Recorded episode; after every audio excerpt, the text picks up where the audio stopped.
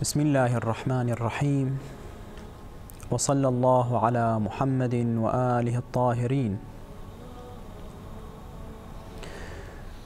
في بداية الأمر نبحث ونناقش ونتثبت لكن عندما يثبت لنا الأساس نتساهل فيما يتفرع عنه. إذا كان الأساس صحيحا ففروعه صحيحة. هذا الأمر عينه في الدين.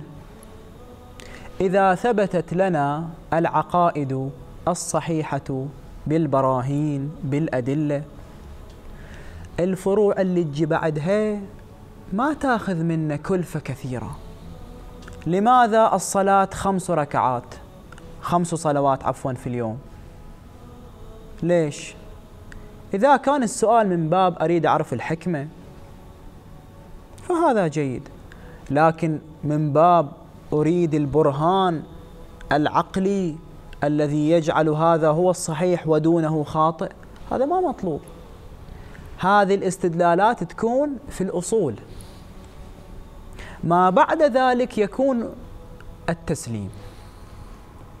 التسليم هذه المفردة التي وضعها لنا الدين الحنيف وغرس أصولها الهداة المعصومين أو المعصومون عليهم السلام هي المطلوبة منا بعد أن نثبت بالبراهين والأدلة الدين.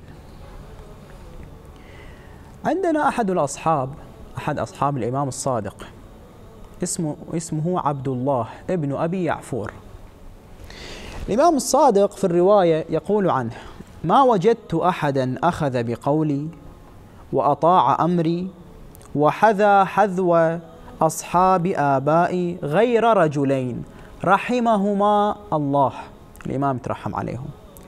عبد الله بن أبي يعفور وحمران بن أعين والكلام في عبد الله أما إنهما مؤمنان خالصان من شيعتنا أسماؤهم عندنا في كتاب أصحاب اليمين الذي أعطى الله محمدا صلى الله عليه وآله.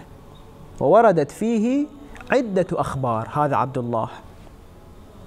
السبب الحقيقي التي وردت في هذه الأخبار خب لم يردنا لكن من ضمن الحوادث التي وردت عن عبد الله بن أبي يعفور وتجعلنا نستشف من هذا الخبر ليش هالشكل الإمام يمدحه في هذه الرواية وفي غيرها؟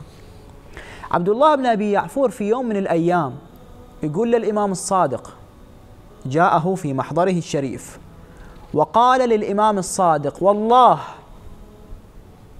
يقول للإمام الصادق والله لو فلقت رمانة بنصفين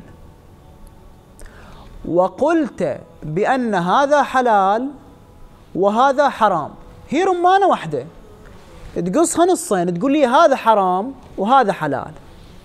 لشهدت بأن الذي قلت حلال حلال وأن الذي قلت حرام حرام.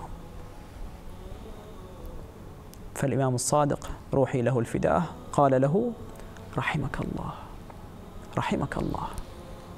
هذا المقام الذي يصل له المؤمن المسلم هو الذي يبوئه الدرجة الرفيعة. وإلا أنت تقرأ في الرواية ليش هالشكل يقول الإمام ما وجدت أحدا أطاع أمرنا غير اثنين؟ عبد الله بن أبي يعفور وحمران. مو كلهم ما أطاعوا لكن بقوة هذا التسليم صعب. وتعرفون الحادثة المشهورة التي دخل فيها الخراساني على الإمام الصادق. فقال للإمام الصادق إلى ويش ما تقوم تتحرك. ترى عندك مئة ألف. كلهم سيوفهم منشورة لك ليش ما تقوم؟ فالإمام كان يسولف وياه وكذا. في الضمن قال للجارية شغل التنور. شغلت التنور. قال له قوم ادخل. فقال يا سيدي يا ابن رسول الله لا تعذبني بالنار. أقلني أقالك الله. فالإمام الصادق أقاله. في الأثناء دخل أحد الأصحاب أحد أصحاب الإمام الصادق المكي المعروف وكان نعله في يده. فالإمام الصادق قال له خلي نعالك وادخل التنور. خلى نعاله ودخل التنور في نفس الوقت. هذا طالع. والإمام لا زال يسولف ويا هذا الخراساني. ويا السوالف قال له روح شوفه. فراح طالع في التنور التنور لهب فيه. طالع في التنور شافه قاعد.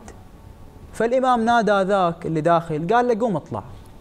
قام طلع وسلم على الخراساني وعلى الإمام. فالإمام الصادق قال للخراساني قال له عندك مثل هذا؟ قال لا والله ولا واحد. قال له خمسة بس أبغي أنا. أنت مو تقول لي قوم؟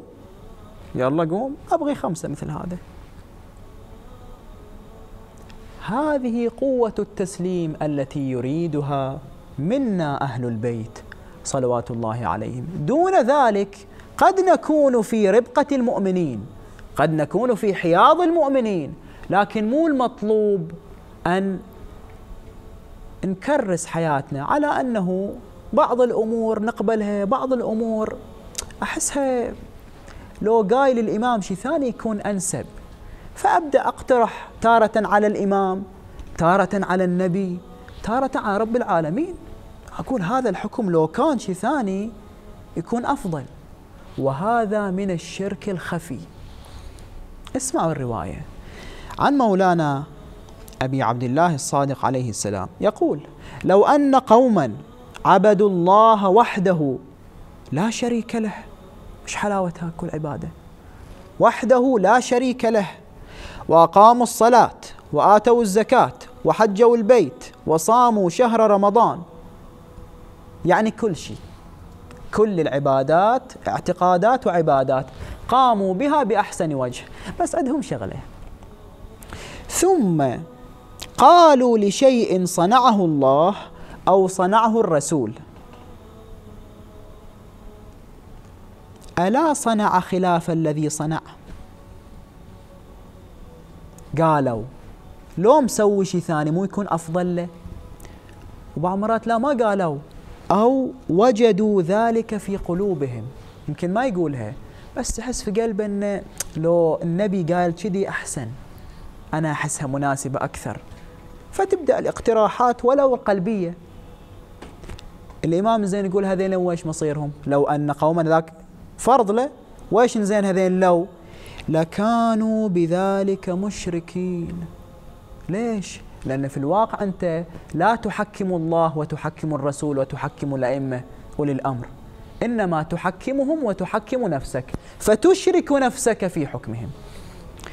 ثم تلا أبو عبد الله الصادق عليه السلام الآية فلا وربك لا يؤمنون. حتى يحكموك ك أنت فقط. حتى يحكموك فيما شجر بينهم ثم لا يجدوا في أنفسهم حرجا. بعد مو ما يقولون حتى في أنفسهم ما يشوفون في حرج. يسلمون. ثم لا يجدوا في أنفسهم حرجا مما قضيت ويسلموا تسليما. الإمام عقب ما قرأ الآية الإمام الصادق قال عليه السلام فعليكم بالتسليم فعليكم بالتسليم. إذا أردنا أن نكون ممن قال فيهم أمير المؤمنين أو قال قال فيهم الإمام زين العابدين في الزيارة زيارة أمين الله اللهم فاجعل نفسي مستنة من ضمن المقاطع مستنة بسنن أوليائك مفارقة لأخلاق, لأخلاق أعدائك. هذه السنة سنة الأولياء وهذه مفارقة أخلاق الأعداء. جعلنا الله وإياكم ممن نسلم لأمر الله ولأمر أهل البيت. عليهم السلام والحمد لله رب العالمين.